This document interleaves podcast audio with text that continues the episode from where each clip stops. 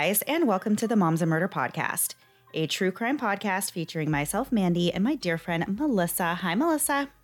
Hi, Mandy. How are you? I'm doing great. We are marching on. It's almost August. Yeah, it is. And we had a week off. Do you feel refreshed, I rejuvenated? actually do. I feel like it was very necessary for both of us to have a week off and to kind of re what do they call it? Recenter, Calibrate? yeah, recalibrate, recuperate, all of those things that start all the re- reads. We're doing all the reads. yeah, exactly. No, it was great. Um, I think we both kind of left our houses for a few days and just got out in the fresh air. I know I did. I Yes. was very happy to just kind of be on my own, secluded from everybody in the world, and it was awesome. So yes, I feel very refreshed and very happy to be back recording a new episode this week. I am too. Very excited about this week. Me too. All right, so we will get right into it. Something all true crime lovers really love is a good, crazy story. I think that's why a lot of people are really interested in true crime in the first place. And Melissa and I are no different. But on our show, we tend to gravitate more towards lesser known cases. And sometimes there are more infamous cases that we don't really talk about, but we still find them really interesting and we would like to feature them on the podcast. So this week we are going to be talking about a pretty popular case, and it is about the 2003 pizza bomber murder that happened in Erie, Pennsylvania. And this is the part where I would normally say, we're going to go into Google this city. But guess what, guys? We don't have Googled this city this week. And some of you might be sad, but some of you will be happy based on the comments that we get. This is an I'm sorry and also you're welcome. yes. so there's no Google this city, no reason in particular. I guess Erie just isn't Googled this city worthy. Is that what oh, happened? Oh, gosh. I think Erie is a wonderful place. It seems amazing. The facts I found were basically it's named after a lake and not a whole lot else. I just could not come up with anything better than vanilla ice jokes from last Yeah. time. So this is where I'm at. All right. So sometimes in crime stories, there is more than one shocking crime occurring simultaneously. So often, in the act of carrying out a big crime, the perpetrator will commit several smaller crimes along the way or several big crimes along the way. The story this week is one of those cases. There are multiple crimes happening all throughout, but everything comes to an end with the murder of a man named Brian Wells. Brian Douglas Wells was born on November 15th, 1956, in Warren, Pennsylvania. He was one of five children born to Rose and Harold Wells. Brian was a very intelligent child. His verbal IQ was actually 100 and his performance IQ was 120, which at the time that he was evaluated was higher than 90% of the population. Melissa, I don't really know anything about IQ scores, do you? I am 150. I don't know if that's true. I don't even know if it goes that high, but if he was 120, I'll give myself 30 points because nobody can argue that. I don't think. yeah, yeah. They gave me an IQ test when I was in like the fourth grade, and I don't remember anything about it really, except that it was like really annoying that I had to take this test. But um, I don't remember what the score was, and I also don't know if your IQ changes from the fourth grade to adulthood. I if anything, so. mine has probably gone down, but um, I don't really know. Mine's what it was. truly probably about 18, 19, somewhere around there. So, as you can imagine, Brian performed well in school and made straight A's up until he reached middle school, at which time he began to struggle a little bit with academics. In 1973, Brian dropped out of high school at the age of 16 and took a job working as a mechanic. He eventually found his way into the pizza delivery business, which he would continue to work in for decades to come. Brian was an incredibly hardworking and reliable guy. Where some people might not take a pizza delivery job seriously, Brian really put his all into it. When Brian was in his early 30s, his father Harold passed away after a very long battle with multiple sclerosis. This left his mother Rose to care for all the children alone, and this may have also been the cause for some of the turmoil and internal struggle for Brian. As he aged, he continued to be independent and never married or had children. He struggled with alcohol addiction at different times in his life, but everybody that knew him said that he was very well liked and polite, and he really got along with everyone. Over the years, Brian fell into his own routine. He woke up at the same time every day, read the newspaper, got breakfast at McDonald's, and then went off to his job at Mamma Mia's Pizzeria. He was close with his mom and his siblings, but he didn't have a ton of friends. Brian appeared to be just an average guy living a normal life until he made headlines in 2003 for the most shocking and bizarre reason. On August 28, 2003, Brian, who was 46 years old at the time, entered a PNC bank branch at 2:27 p.m. carrying a modified shotgun shaped like a cane. Around his neck was a very sophisticated collar bomb, and in his hand was a four-page letter of instructions that he would pass on to the bank teller. Although the note was long, the basic gist of it was simple. He wanted the teller to work with employees who knew the access code to the bank vault so that they could give him $250,000 in cash. In the note, it was explained that Brian had a live bomb around his neck and that time was of the essence before the bomb detonated.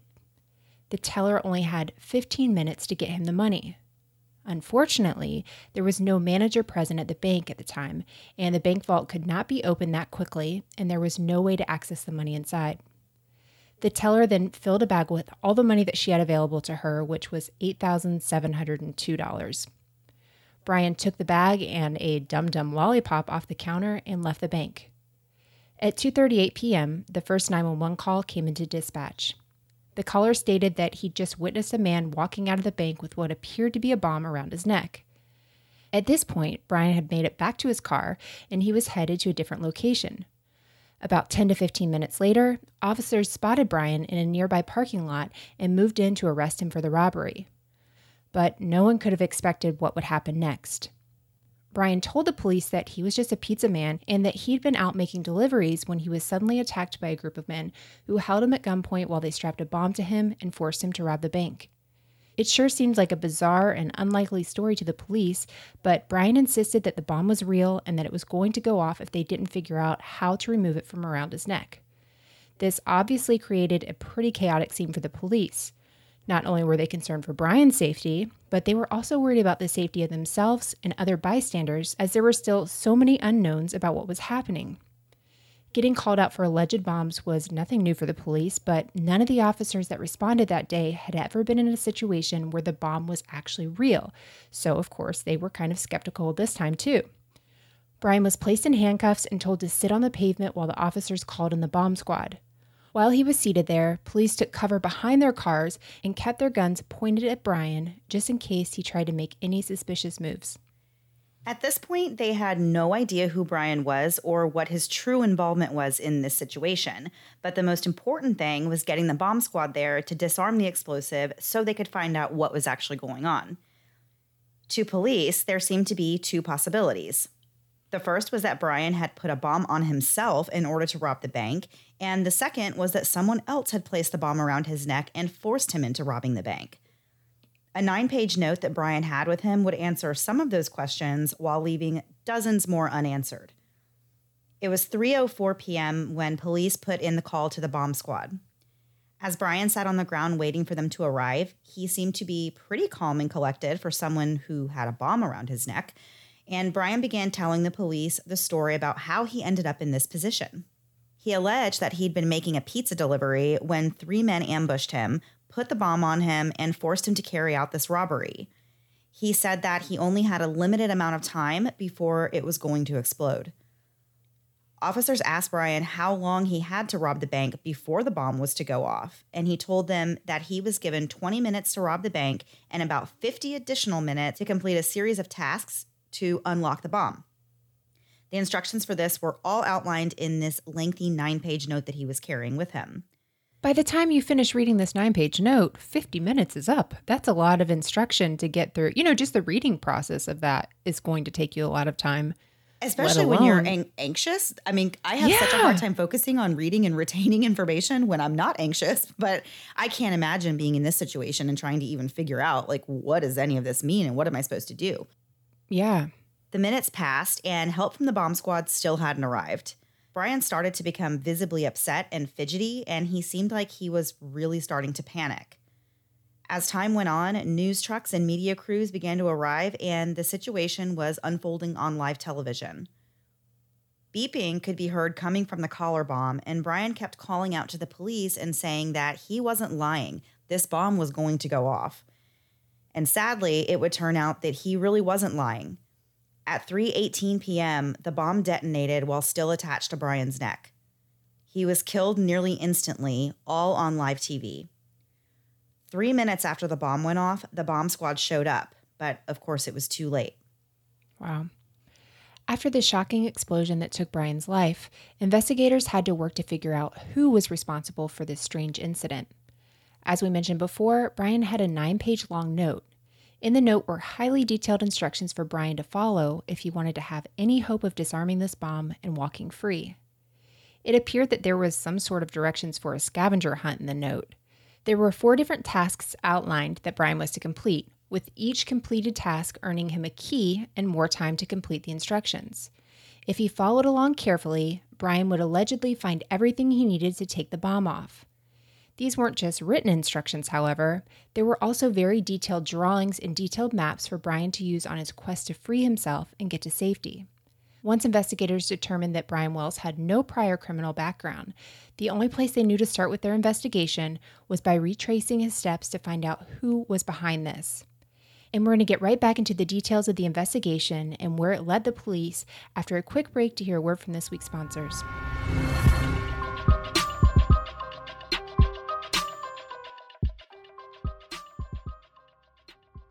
I love to keep my house nice and cool, especially at night, but in the summer it's almost impossible to do. And that's why I love my new Sheets and Giggles sheets. Sheets and Giggles 100% eucalyptus sheets are softer, more breathable, and are more sustainable than both cotton and bamboo, which is a fancy way of saying get ready for a cool night of sleep for you. Some sheets I've had in the past have felt great and are even a nice quality, durable sheet. The problem with the sheets I've had before is they haven't been breathable. You know that feeling when you wake up in the middle of the night and just feel hot and gross, like your sheets are suffocating you and you question all your life decisions?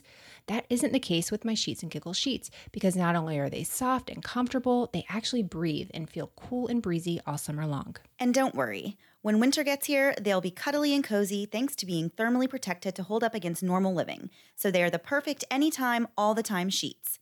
Sheets and Giggles uses zero pesticides or insecticides, and unlike most bedding brands, their packaging is 100% plastic free. Plus, there is an eternal return policy. You can try it for 100 days, 100 months, or 100 years. If you don't like it, you can return it. Go to sheetsgiggles.com and use promo code MOMS for 10% off the best night of your life.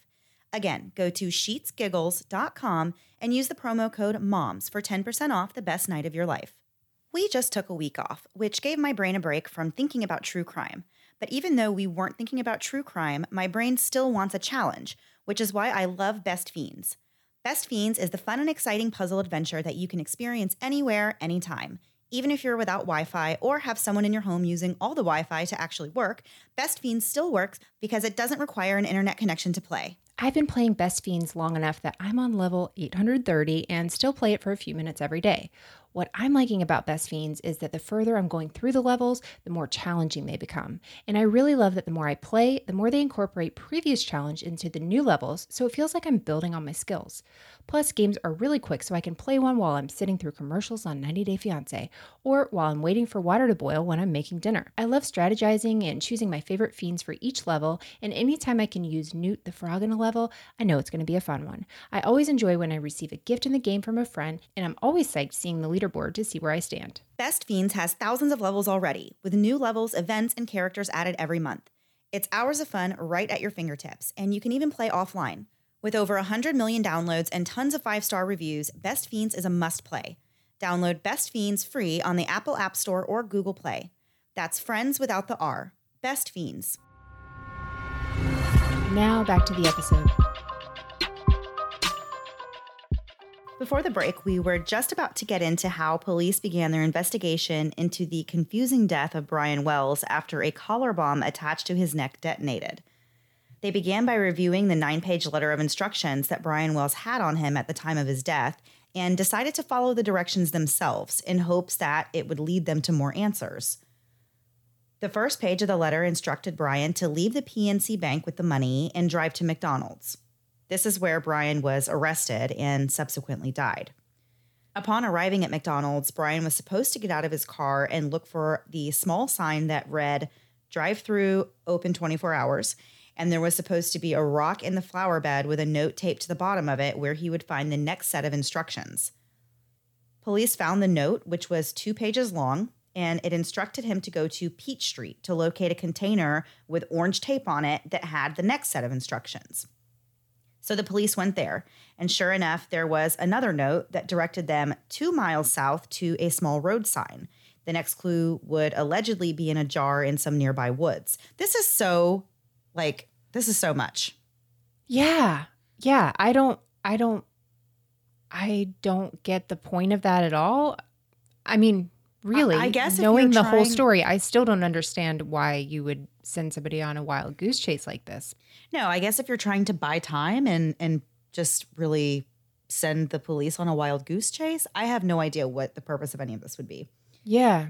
When police located the jar, it was empty and there was no further instructions. So they believed that it was possible that the culprits had called off this scavenger hunt because by that time they knew the police were on the trail.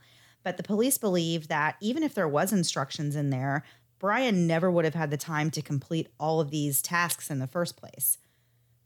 They were at a dead end with the instructions, so their next move was to retrace Brian's steps, starting with his place of employment at Mamma Mia's. Investigators spoke to the owner of the pizzeria named Tony DiTomo and learned more about the delivery order that Brian had last set out on. It was 1:30 p.m. when the call came into the restaurant. Tony said he could barely understand the person that was on the other end because it sounded like they were outside and it was really windy. The person on the other end seemed to be asking if Mamma Mia's would deliver a pizza to a TV transmission tower that he and some guys were doing work at. Tony told them that they'd be able to deliver a pizza there, and then he put Brian, the delivery driver, on the phone. Brian took down the address of the tower and set out on his final delivery of the day. Once police confirmed that Brian had taken a delivery to the tower, they drove there themselves to look for more clues. When they arrived, they found Brian's shoe prints and tire tracks, confirming that he had been at that tower. But from there, the trail sort of went cold until police received a tip about another murder that would eventually lead them to answers about the death of Brian Wells. At 8:50 p.m. on September 20th, 2003, less than a month after the collar bomb incident, a man named Bill Rothstein called police and told them that they would find a body in a freezer in the garage of a home at 8645 Peach Street. The address of the home was significant because it was just a five minute walk from the TV transmission tower where Brian Wells made his final pizza delivery. Police wouldn't learn just how important this connection was until they began investigating this new allegation. What Bill Rothstein failed to mention at first was that the address he was sending the police to check out was his own home address. Sure enough, when police arrived, they did discover the frozen body of a man inside a freezer. It was clear that whoever this victim was had been there for at least a few weeks. Bill Rothstein wasted no time telling the police just who this man was and how he ended up in his freezer. The victim was a man named Jim Roden, and Bill Rothstein alleged that Jim had been murdered by a woman named Marjorie Diehl Armstrong, and that she offered to pay $2,000 for Bill to help her get rid of the body. Bill was taken into custody while investigators worked to figure out more information, and the very next day, they arrested Marjorie for her part in the crime. But this wasn't even close to being all there was to this bizarre story. And in order to explain how any of this even happened, we need to explain exactly who Marjorie Diehl Armstrong was. Marjorie was born Marjorie Eleanor Diehl on February 26, 1949, to parents Agnes and Harold. She was an only child to the World War II veteran and his wife, who was a teacher. Growing up, Marjorie had a strong desire to make her mother proud, but she often felt that the expectations placed on her were impossible to achieve. Marjorie's father, however, seemed to be somewhat jealous of the relationship between his only child and his wife. Marjorie later alleged that her father also struggled with alcoholism and that both of her parents pushed her too hard towards perfection. From as early as age eight, Marjorie took a liking to the concept of money, and she became obsessed with making sure that she would have her own wealth one day. Her grandparents were really quite wealthy, and her own parents taught her the value of money and how to invest it wisely, as they had done with their own money. This preoccupation with money caused Marjorie to imagine a life of wealth and prosperity, and she believed that she was entitled to such a life. Growing up, Marjorie was active in church and was also a Girl Scout. She was an incredibly intelligent child. Her IQ was also in the superior range, and her intelligence was evident by her excellent performance in school. By the time she reached the end of high school, she had outperformed most of her peers. She graduated from Academy High School in 1967, ranked number 12 out of 413 total students, and she was extremely knowledgeable about literature, history, and law. Marjorie jumped right into attending college at Mercyhurst College in 1964. She lived at home with her parents while she was pursuing her education. Three years later, in 1970, Marjorie obtained a bachelor's degree in sociology, biology, and social work, which once we get more into the story, you will think these are very interesting majors for her. Yeah, for sure. By the time Marjorie graduated from Mercyhurst, she was really pretty full of herself. Early in her adolescence, when she was just 12 years old, Marjorie suffered from anorexia and dropped down to just 85 pounds after she began starving herself due to what she perceived was intense pressure from her parents to be perfect. All through her life, her body image was something that she was very conscious of, and she was obsessed with maintaining what she believed was the perfect figure. She wasn't a bad looking woman, and she herself proclaimed that she was the prettiest girl in all of Erie.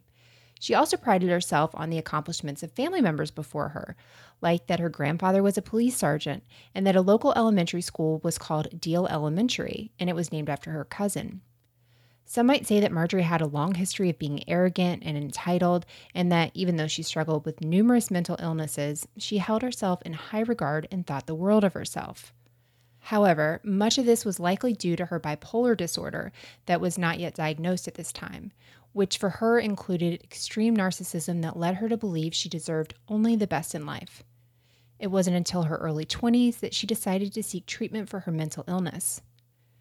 Marjorie claimed that the reason she sought this treatment was because she had struggled in romantic relationships and that she wanted to have a chance at settling down with the right person. After sessions with her counselor, one evaluation stated that there was a quote, deep seated hatred of men and passive aggressive personality traits, end quote, that were present in Marjorie. During this time of her life, Marjorie found work as a part time high school history teacher while she worked towards obtaining a master's degree in education from Gannon University. She finally obtained that degree in 1975. Her degree was heavily focused on guidance and counseling. She then immediately began taking courses towards a doctorate degree. All of this to say that while Marjorie did struggle with various mental health issues, she was genius level smart and her academic accomplishments were just nothing to scoff at. In the years that Marjorie was working to further her education, she moved out of her parents' home and rarely returned to visit. It was at this point in her early to mid 20s that Marjorie's parents said she became her own person. But those who knew Marjorie professionally thought that she was really an outstanding citizen. She did a lot of volunteer work, and those who volunteered alongside her said that she was one of the best volunteers they could have ever asked for. It was also during this period between the late 60s to early 70s that Marjorie met and began a relationship with William, who goes by Bill, Rothstein the man who would eventually turn Marjorie into police for an alleged murder. Bill was also very smart and lived a mostly quiet life in Erie, where he worked as a handyman and a substitute teacher at local high schools. He was a very burly man, standing at six foot two and really embodying all of these typical qualities of the lumberjack type. Like Marjorie, Bill had a high level of intelligence, but he was not very well adjusted socially. Bill and Marjorie were engaged for about nine months, but after Bill got a taste for Marjorie's emotional instability, he decided to break off their relationship. But he felt somewhat guilty for giving up on her, and he kept in contact with her through the years to check in and see how she was doing. Shortly after the relationship with Bill ended, Marjorie entered into another relationship with a man named Rob Thomas in 1971.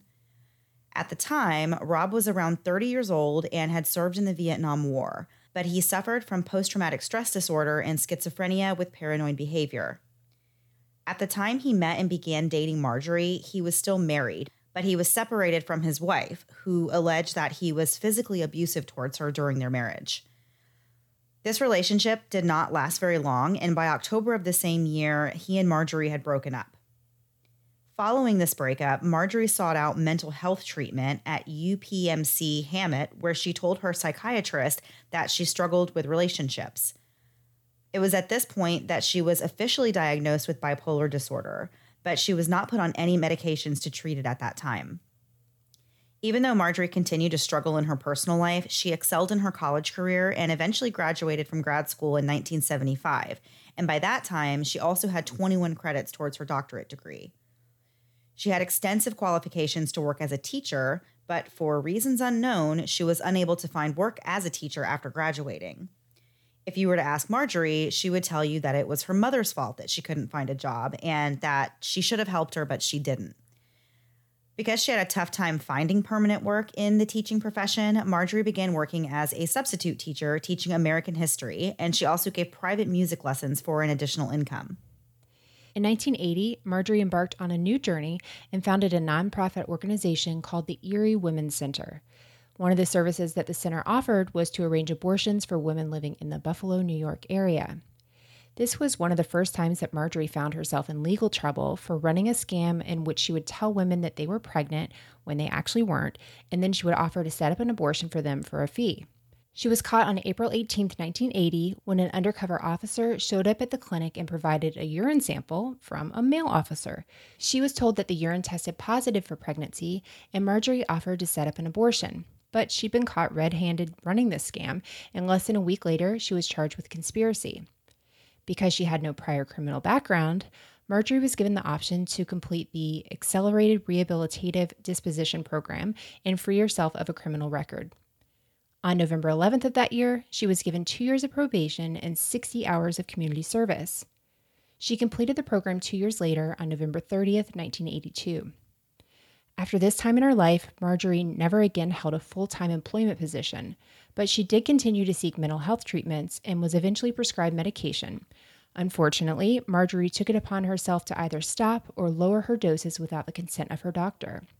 One of the key symptoms of Marjorie's manic phases were an increased sex drive, and due to this, she would often enter into relationships that she would later regret. The more her mental health declined, the more she said it was affecting her ability to live a normal life and to hold regular employment. On numerous occasions, Marjorie asked different doctors to fill out the necessary paperwork so that she could collect disability, but she was always considered a flaky patient, and each time she submitted an application, it was denied. Things were really starting to spiral for Marjorie at this time. In 1983, she moved into a very tiny house. It was only 672 square feet on Sunset Boulevard. Early the following year, she was finally approved to receive disability pay, which was paid out retroactively all the way back to May of 1976. So she actually got eight years worth of disability pay all at once. Oh, wow.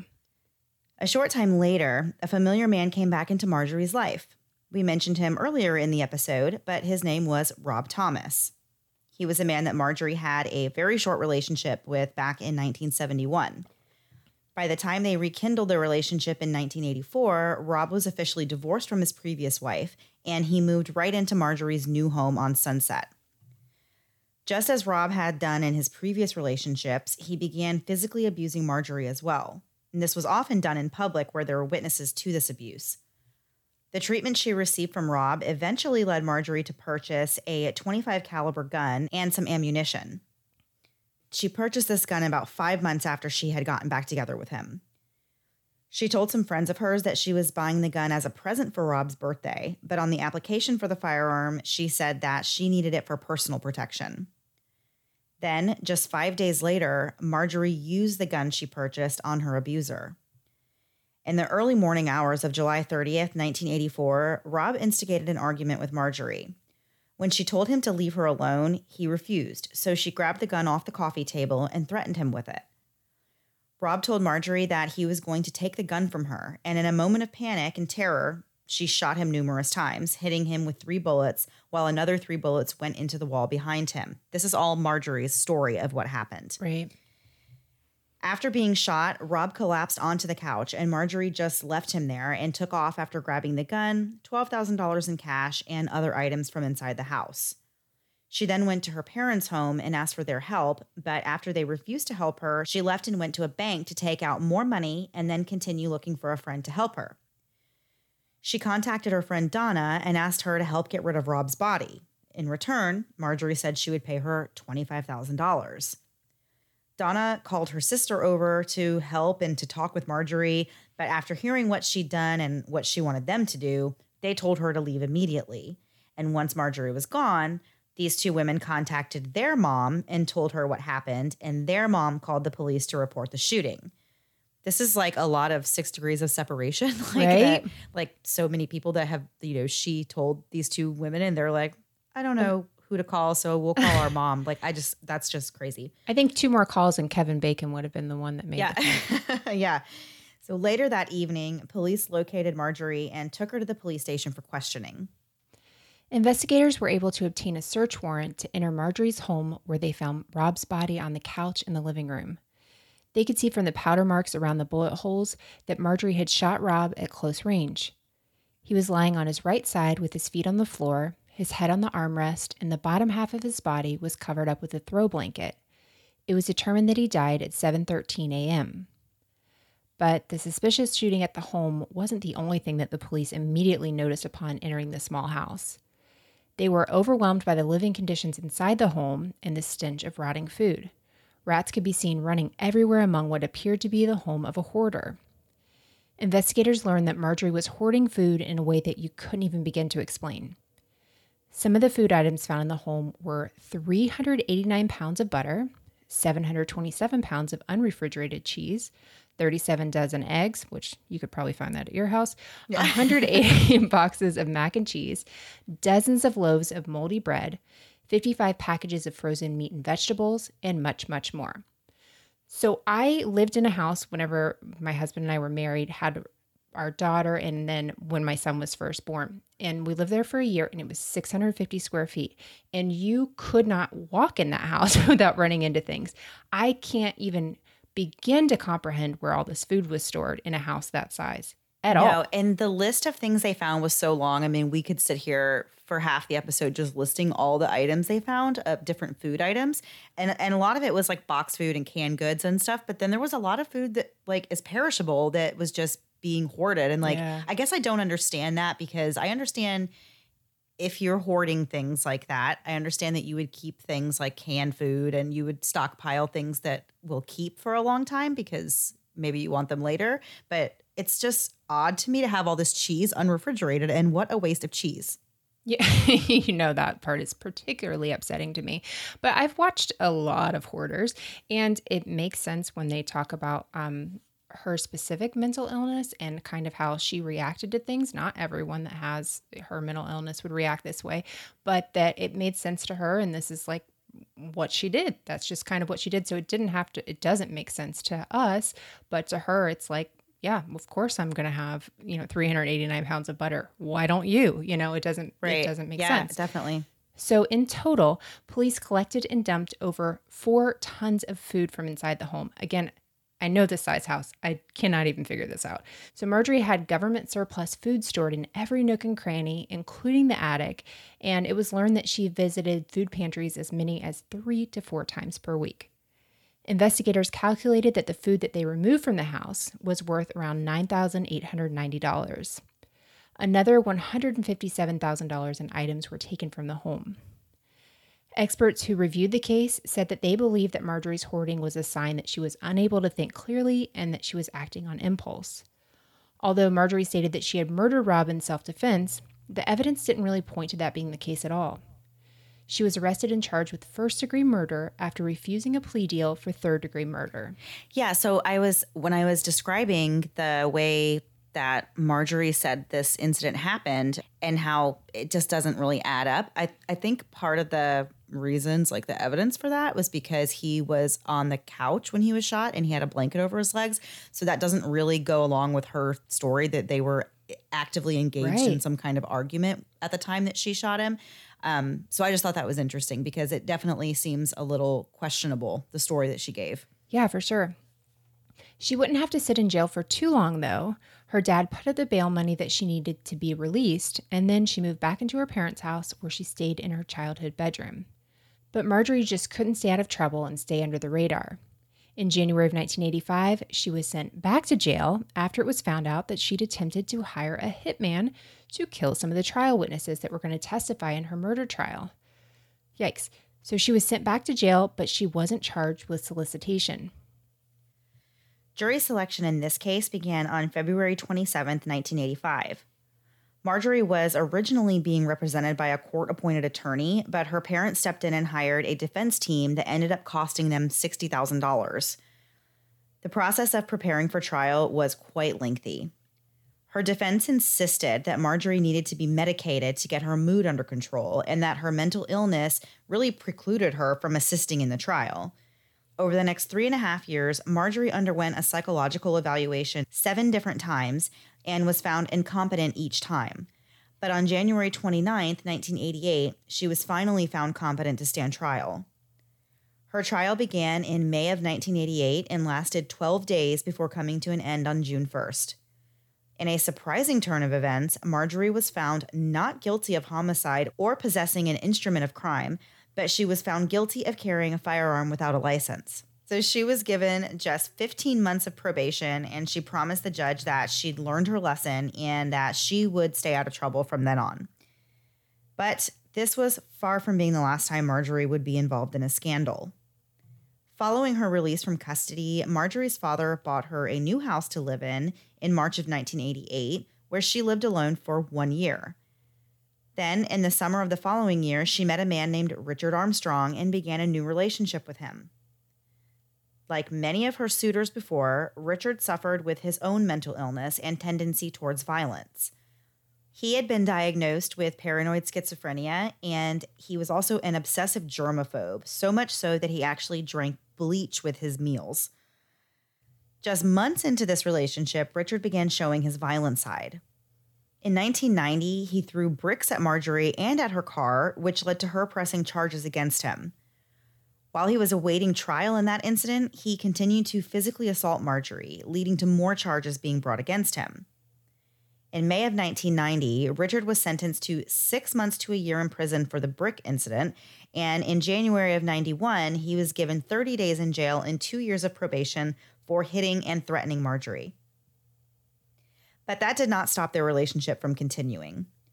Just two weeks after his last sentencing, Marjorie and Richard got married. Wow.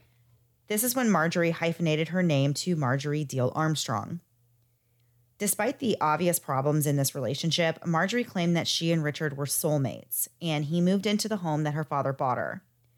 About a year and a half later, the violent relationship came to an interesting and suspicious end. On August 22, 1992, Richard began to complain that he had a terrible headache and he'd been demonstrating flu like symptoms for two weeks. At some point around the same time, he'd also gone off his medications, including one that he was taking to control his high blood pressure.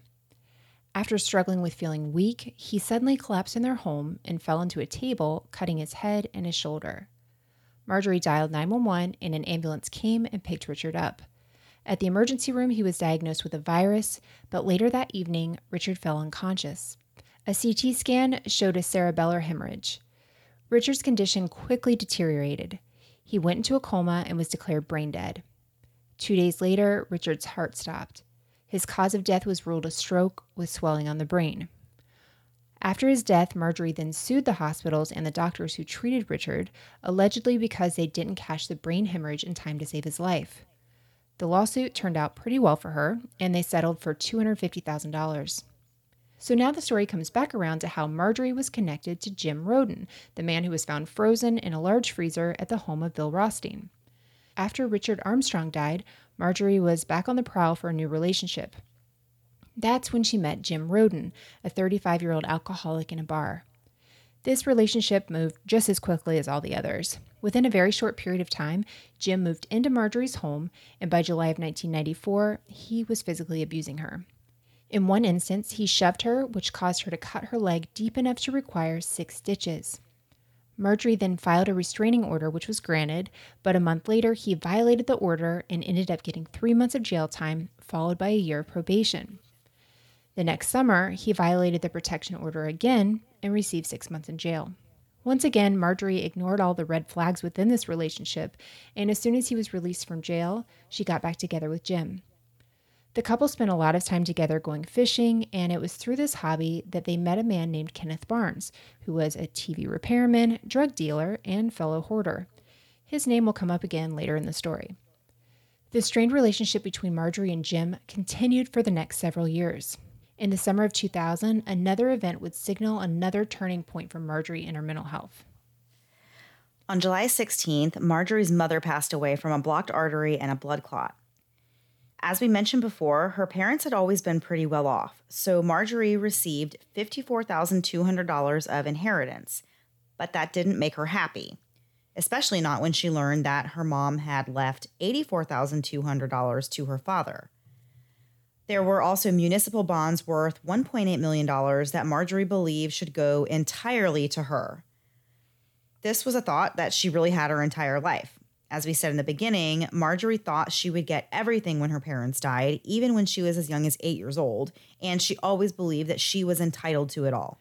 Several months after her mom's death, Marjorie became paranoid and concerned about the way her father was handling the money. She told her psychiatrist that she felt he was squandering her inheritance. By this point, she was obsessing over this money and getting her hands on it. In 2003, Marjorie and Jim figured out that they could get government subsidy checks if they turned the attic in their home into an apartment. Since Marjorie owned the home, she would get a check and they would claim that Jim was her new tenant, so he would get a check as well. The couple enlisted the help of their new friend, Kenneth Barnes, to help them with this remodel.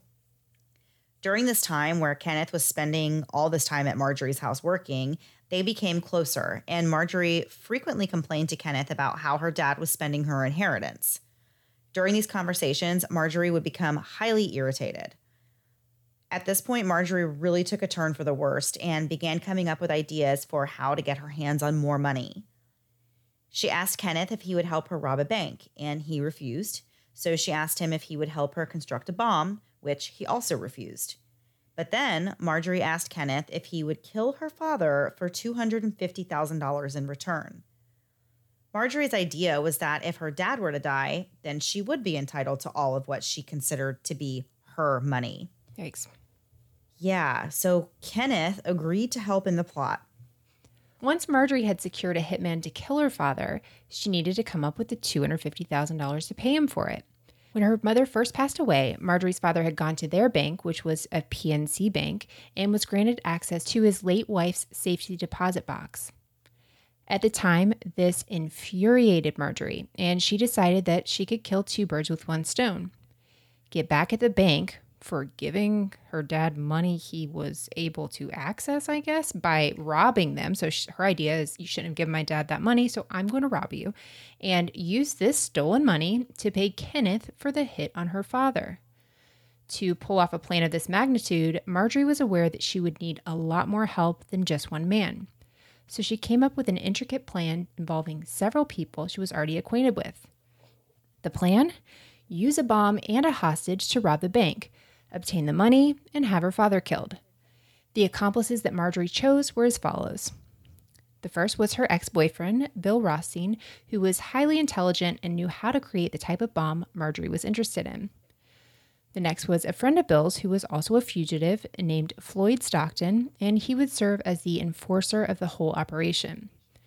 Next was Marjorie's current boyfriend, Jim Roden, and he would be tasked with being the getaway driver. Next was Kenneth Barnes, and he was, of course, the hitman, but he was also going to help Marjorie with a lookout. All that was left to figure out was who would be the bomb hostage that would go into the bank and demand the money. And that's where Brian Wells comes into the picture. This case is a bit confusing because of all the people involved and their connection to each other. And what we didn't mention in the beginning of the episode is that Brian Wells wasn't just a random citizen that was kidnapped against his will and forced into participating in this evil plan. As it turned out, Brian had a connection to Kenneth Barnes. Kenneth was his drug dealer. Brian had recently found himself in debt with Kenneth and he needed cash to settle it. So allegedly, he agreed to be a part of the heist in return for payment, which he could use to pay off Kenneth.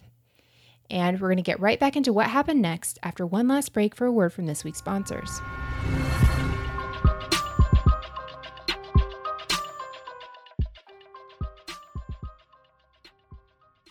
It's crazy hot outside, and there still is a lot of summer left. I know I should be better about drinking more water, but the fact is, by the time I actually feel thirsty and go to grab some water, I'm already dehydrated. When I'm dehydrated, I can't focus and I start feeling really tired. Luckily, now I have Hydrant to help me out. Hydrant is a refreshing electrolyte powder that you can mix directly in your water to more efficiently and effectively hydrate your body. Each rapid hydration mix has the four essential electrolytes your body needs sodium, potassium, magnesium, and zinc. And best of all, it helps your body to hydrate fast and to stay hydrated. Plus, since it's made with real fruit juice powder, it's delicious and refreshing and comes in a great variety of flavors, including their summer friendly fruit punch and iced tea lemonade. Start your day the hydrant way with my favorite flavor, grapefruit. I am admittedly terrible at drinking water, but adding hydrant to my water first thing in the morning is easy and it starts my day off with a little hydrated pep in my step. We've got a special deal for our listeners to save 25% off your first order. Go to drinkhydrant.com slash murder or enter our promo code murder at checkout. That's D R I N K H Y D R A N T dot com slash murder and enter promo code murder for 25% off your first order. Drinkhydrant.com slash murder and enter promo code murder to save 25%. And we thank them for sponsoring the podcast. Sometimes, especially as moms, it feels like you're being pulled in 50 different directions. And naturally, when that happens, it's really hard to focus. And since I know life is not going to be getting any less crazy, I've been looking for something to help with focus, and that's why I love FOCL. FOCL plant powered wellness has been a huge help for me as its stacks use nature's best ingredients to help me focus during the day and sleep at night. It's so easy to get burnout or feel overwhelmed. FOCL offers both day and night options, and I'm really loving FOCL Day. It combines premium CBD plus stress fighting adaptogens that really help reduce brain fog, which is how I go through life, and it helps increase my productivity and turns my creativity on high. When I'm stressed, I find myself very short tempered. FOCL has really helped me deal with everyday stressors so I don't feel so overwhelmed and I'm ready to take on the day, whatever the heck it has in store for me. FOCL Day has ingredients from Mother Nature, such as lion's mane, L-theanine, vitamin B6, Bacopa monnieri, and premium CBD. FOCL takes something that is already amazing, their premium CBD, and stacks on five stress fighting adaptogens and calming botanicals for the ultimate daytime supplement. The adaptogens help your body resist symptoms of stress, including anxiety and fatigue, increases mental alertness, concentration, and productivity, and reduces brain fog and brings your body and mind back to balance. Plus, there are long term benefits for a healthy mind. Best of all, FOCL offers a 60 day money back guarantee. Love it or pay $0. Use code MOMS for 15% off your order. Go to focal.com, that's F O C L.com, and use code MOMS for 15% off your first order. Now back to the episode. Before we took the break, we were talking about Brian Wells' involvement in this crazy plot that Marjorie Armstrong had kind of concocted, and she was bringing all these different accomplices into it. So there is some controversy in this case surrounding whether or not Brian was a willing participant in this crime, but it is believed that he did willingly agree to help in the form of being the bomb hostage. A coworker of Brian's at the pizzeria named Robert Pinetti also helped convince Brian to go along with this plan. The details of the robbery plan were, of course, anything but ordinary. Marjorie and Rothstein told the others that they were going to be making a fake collar bomb for Brian to wear into the bank. It was to be made of two different parts a triple banded metal collar with four keyholes, a three digit combination lock, and an iron box with two six inch pipe bombs loaded with double base smokeless shotgun powder. It would have two Sunbeam kitchen timers and one electronic timer with decoy wires running all throughout the device. A four page letter was then crafted for Bill to hand to the bank teller, and a nine page scavenger hunt letter that was addressed to bomb hostage was given to Brian as sort of an alibi in case he got caught by the police. And this would ensure that he appeared to be a victim of the plot and not a willing participant, also giving the others a chance to kind of distance themselves from the whole scene. Unfortunately for Marjorie, not everyone who was in on the plot was totally comfortable and on board with it. Her boyfriend, Jim Roden, started getting anxious and told Marjorie that he was going to turn her into the police. But Marjorie was not about to let anyone stand in the way of this money that she felt she was rightfully entitled to.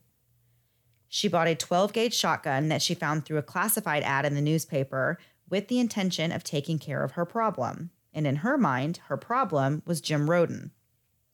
On August 10th, 2003, at around 2 o'clock in the morning, Marjorie went into the apartment in her attic where Jim was asleep and shot him twice in the back.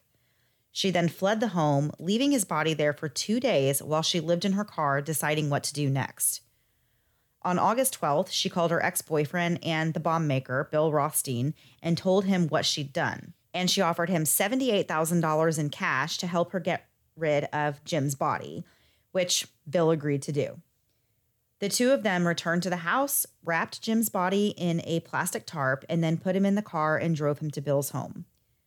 They then placed the body in the freezer and headed back to Marjorie's to clean up the crime scene. They emptied the entire attic and dropped everything off at the landfill. Bill then insisted in getting rid of the murder weapon, so he cut the shotgun into pieces and melted them down, and then he went for a drive, tossing pieces of the shotgun out of his window as he drove along. Marjorie's idea for completely disposing of Jim's body was to use an ice crusher to disperse the remains, and she actually purchased one for Whoa. this reason, which is just it just reminds me of that one story that we did a long time. Was it Helle Crafts? I think Yeah. that was mm-hmm. the wood chipper one. That is just so. I don't even know how you think of doing that, of Yeah. using that as an option. But that plan would have to wait until after the bank heist and after the hit on Marjorie's father was complete. Day before the bank robbery, the group of accomplices met up for a practice run. Brian Wells went to the address of the transmission tower where he met with them to have this allegedly fake collar bomb fitted around his neck, and they all went over the plan for the final time. The next day, August 28th, it was time to put this plan into action. Bill Rothstein was the one that placed the call to Mama Mia's at 1:30 that afternoon to order the pizzas to be delivered to the tower just several hundred yards away from his house.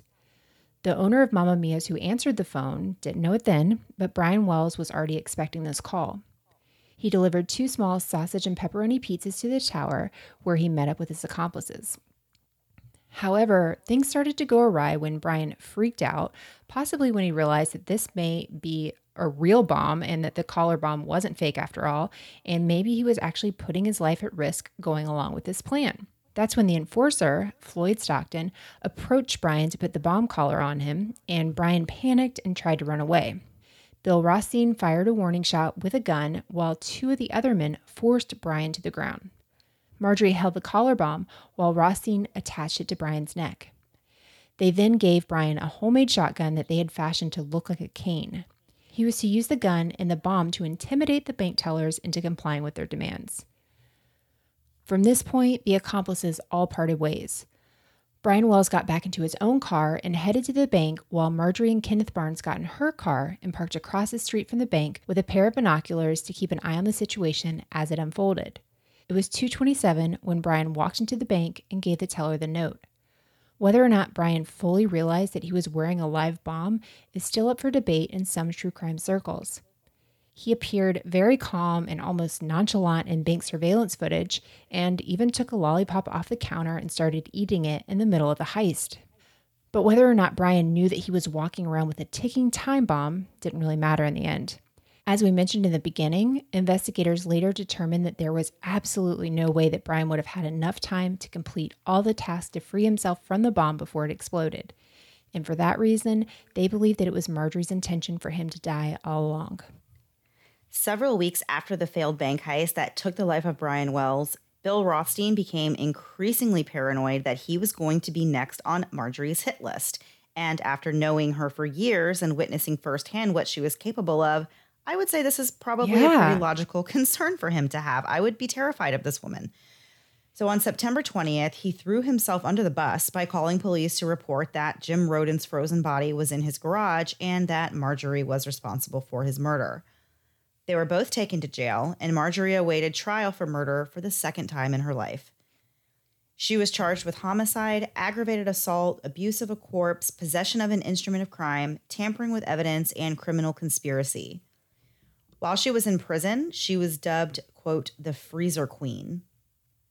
Just as she had been subject to competency testing before in her first murder trial, she was sent for the same type of testing again this time. And once again, it took over a year before she was found fit to stand trial in the case of Jim Roden's murder. While she was behind bars, Bill Rothstein passed away from lymphoma at the age of 60. So, with their key witness being gone, prosecutors offered Marjorie a plea deal in which she could plead guilty but mentally ill to charges of third degree murder and abuse of a corpse.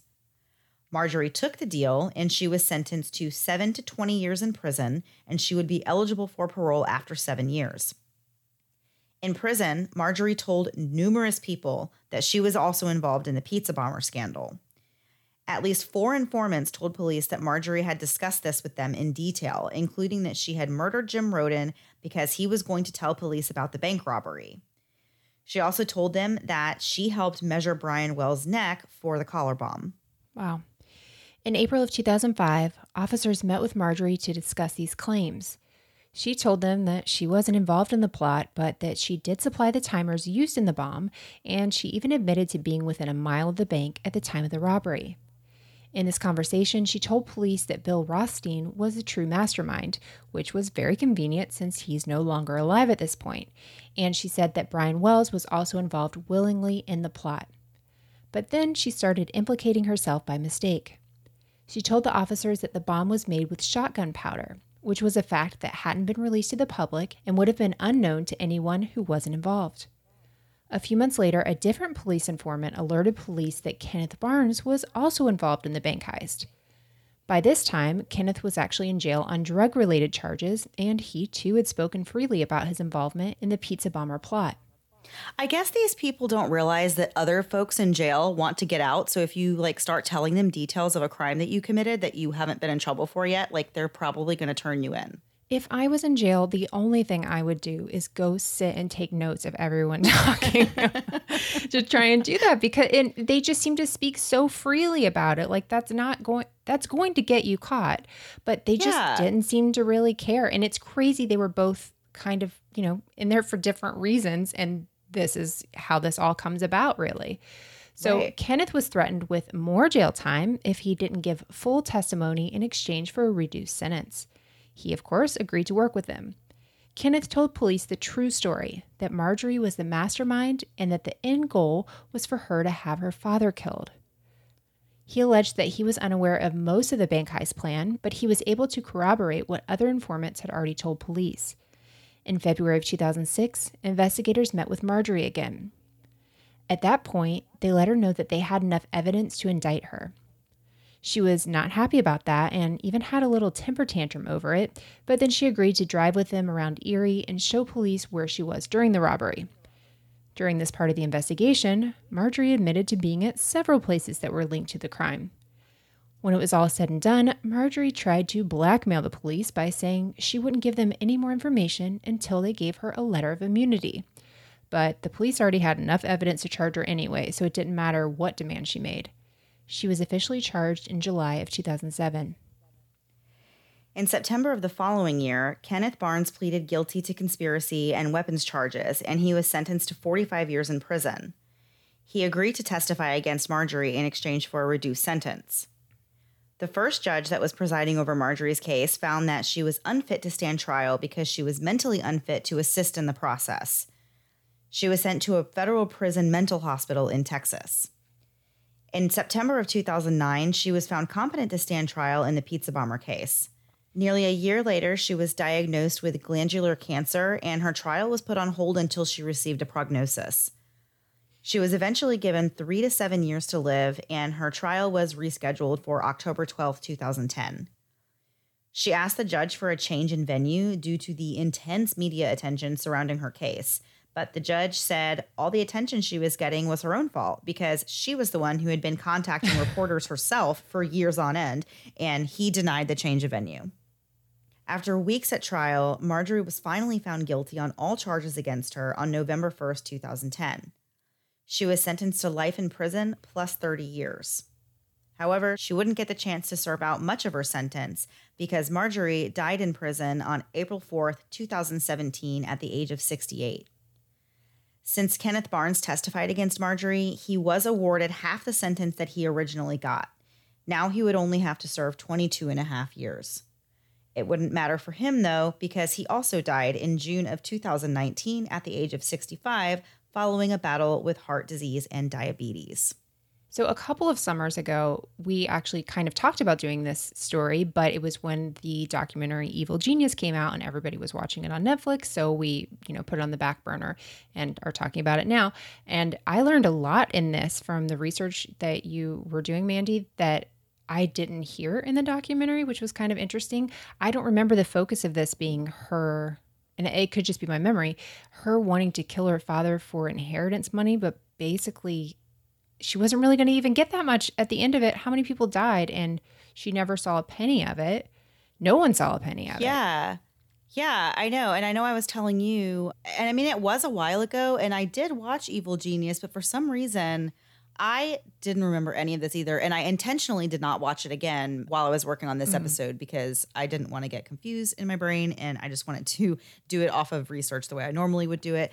I feel like I'm going to probably go back and watch Evil Genius again on nights when I'm just sitting around and need something to watch because there was a lot that I didn't remember yeah. from watching that. And maybe I just lost maybe I just didn't I lost my attention span for it because I know it was several episodes of it. It was. So maybe that's what happened to me. I maybe I just like didn't completely get to the end of it. But yeah, I definitely don't remember that either. So I learned a lot that I did not know before and yeah. hopefully hopefully everybody listening also learned at least one new thing that they didn't know before. Yeah. that will make me feel better sure, because it has been a publicized case. So, you know, yeah, but that I mean, it's nice to do those and talk about those the way we talk about them, and yeah. um, and it is it i mean if i asked my mom right now she wouldn't know what the story was. Not you know she just doesn't really watch the netflix documentaries and stuff. And honestly before that came out i had never even heard of this story which sounds crazy because it's such a banana story you know?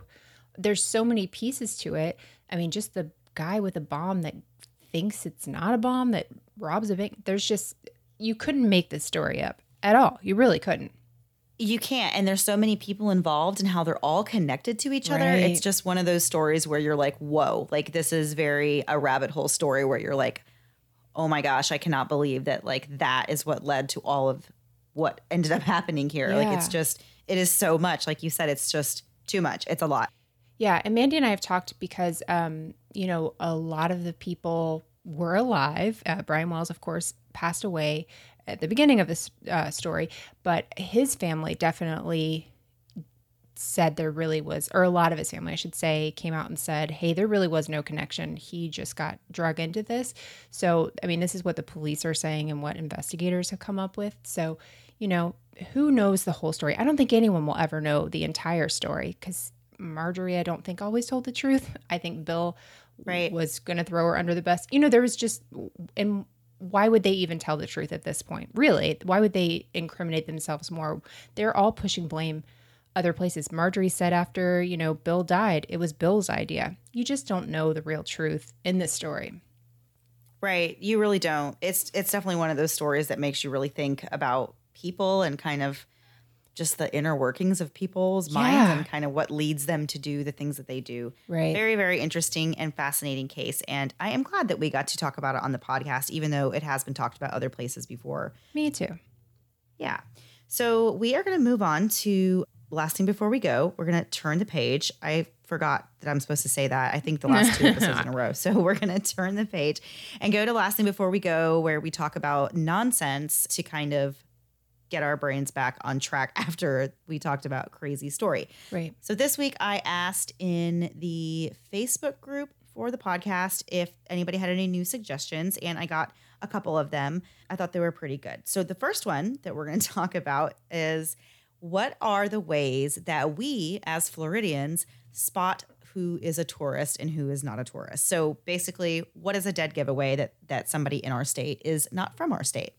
Ooh, okay. Do you want to start with the first one? And these are not meant to be offensive whatsoever. People always literally there's gifts of Bugs Bunny cutting off the state of Florida from the US. Right. so uh, we take a lot of flack here. So nothing we say is meant to be personally hurting anyone's feelings. These are all meant to be lighthearted and silly. And you can make the same things for your own state. So that being right. said, and if man, you if yeah. you have ever come to Florida and you're guilty of any of these, yeah, we're not picking on you. It's just you're not alone. That's the, that's what we're trying to tell you here. You're not alone. These are things that commonly yeah. happen with people who are not from here. So my first one is that I feel like a lot of people who come to visit and you can tell they're not from here because they are really sunburnt. When I say really sunburnt, I mean oh, like yeah. you've seen them where it's like, oh my gosh, did you put sunscreen on at all? And it's like I feel like some of it is just not really having an understanding of how Florida sun is compared to some yeah. other places. But I feel like you can always tell if someone is from here by how badly they are sunburnt, even if you are like a fair skinned person, like you and me are. I'm you're not going to catch me walking around with a sunburn because I'm always lathering sunscreen Yeah. on. So mm. that's one of my top ways I can tell if somebody is from here. My family and I look like the Wiggles because we all have the rash guards and they're all blue and it looks like a family of the Wiggles. And when we're out at the beach or anything, it's it's really pathetic. So I don't know where that puts us in the category. But um, one thing that I think is it's a beach related one too. People that carry everything to the beach, just like Yes. coolers, you know, like 50,000 toys, all that stuff. If you go to the beach a lot, you're just like, you have like your things. You don't even need to write a list. You're like sunscreen, water, you know, snacks, and your tent. And that's it. That's like how you go to the beach. So whenever I see somebody with like a hoard of like just baskets of stuff, I'm like, oh, you're not from here, are you? yeah. That's so true. I do feel like after you've been here a while and you kind of get the beach thing down, then you figure out like what things are actually necessary and Yeah. what things are just a pain in the butt to drag from your car to the beach and back to your car. Yeah. Um, and yeah, yeah, you really don't need a lot of things. Just bring some water and a cooler and a chair to sit in and your tent. You need shade, but yeah, and sure. sunscreen. And that's Yeah. pretty much it. Oh, it's my turn. Yeah. Um, so another thing that I always notice and see, and I'm sure you do too. So we have this terrible, terrible, awful interstate here called I-4, and I hate driving on it Yes. because it is so anxiety inducing. The people the people that live in this state can't drive very well for starters. But um, if you're ever driving in the Disney area, you always know it's a tourist because they will immediately cut across four lanes of traffic, realizing that they're about to miss the exit for Disney. Yeah, that's true. I miss exits all the time. I'm like, all right, just go to the next one. My husband gets so mad, but I'm like, hmm, it's fine. I'll just get to the next one and turn around and start this over again. But you're right. In that area, especially, it's I hate driving in that area. Well, it's just everyone Yeah. from all different parts of the country and the world, so everyone drives a little bit different. But down there, like uh, International Drive, like I'm not. I can't even. There's no way I'll even drive down there because everyone has a different rule for how they're going to drive, and it's not going to be the way you do.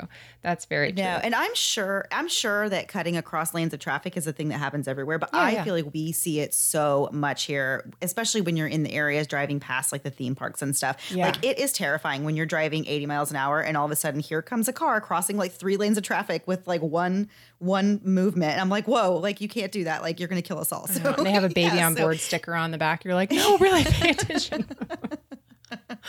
Please. Yeah. Okay. all right, Melissa, what else? Oh, my uh, next one is uh, people that complain about the heat more than once a day. Like, we're all going to complain about it every day. Every day, you know, it's going to be hot and miserable and gross. But after one time a day, you're like, well, are you not from around here? Because this is totally normal. We don't have a fall. Wait until the winter to pull out a long sleeve shirt. I wear, you know, long sleeve or I wear like sweatshirts all the time, like in my house, because I feel like I don't get to do it in the fall. But if you hear somebody Right. complaining a lot about the heat, you're just like, well, this is this is Florida. this is what we have Yeah. going on. I don't know what you were expecting. yeah, for sure. Um, so my last one is um, have you ever seen an out of state person witnessing an alligator for the first time? I don't know that I have. That sounds fun Um, though. Okay, so we have a whole entire place you can go if you want to have this experience. It is called Gatorland, and that is exactly what it is. And so it is a thing because people don't really see alligators like out in the wild, I Oh, guess, yeah. Hmm. other places besides Florida. So I was going on this like little trail that I go on sometimes, and there's water there. So of course, to me, I'm like, I know I have to pay attention and watch Right, out there's for alligators. alligators, but Right, but you there was a family in front of me, okay, and they didn't know. Well, they're like fascinated. They saw one sitting on the bank and they were getting really close to it and taking a picture of it and kind of like just going crazy and I was like, "Whoa, like you know that's an alligator, right? Like you guys need to get away Yeah. from that thing." like, you know, like what are you doing? But um that was my last and final one about how you know people are not from Florida. They're not even scared of alligators, which you think would be the opposite. They would be like terrified, but they just want to get close to them and go visit them at Gatorland and take pictures of them out in the wild. It's yeah, just I've never had a desire to go to Gatorland, and it's probably because I've seen a bajillion gators in my lifetime. It doesn't seem that Yeah. exciting to me. That makes sense. So my last one is um, people giving you directions without using Publix as a landmark, and I guess that's probably Oh just my South. gosh, yes. so if you're like, which Publix is it by? And you're like, oh, the College Park one or whatever. Like that's how you kind of figure out where you are in the in town. So uh, that's Definitely. If you know where a Publix is, you'll never truly be lost. no, there you go. that should be a T-shirt. If you know where Publix is, you'll never be lost. All right. So um, we are going to just do one more quick one. Mine is not terribly a long story. So hopefully this won't take too long. Uh, so we had another person suggest that we talk about any strange recurring dreams that we have ever had in our lives. And I only have one dream that has truly been a recurring dream in the sense that when I was growing up, I had this dream so often. I still have it, not as often, but I will still have it every now and then. And it's super, super weird. Tell me it. And ba- it's so weird. So basically, I'm at my grandparents' house where they lived when I was a kid. And I'm just kind of walking through, and then all of a sudden, and this is very Mandy of me um, that I've had this dream forever. So all of a sudden, I'm walking, and it's like it turns into some kind of wildlife park, and there's just different animals inside the house, and it's really crazy. And I'm trying to wade my way through these animals and get into the garage for some reason. And then the dream turns a little scary because I get into the garage and nothing is in the garage except for this refrigerator in a corner and it's gold and it's like emitting this like gold shining light This is so and specific. the it's so I know it's so weird. So the garage door in the dream is open only a little bit, which is also a thing that people in the South do. That way their garages don't get too Right. hot.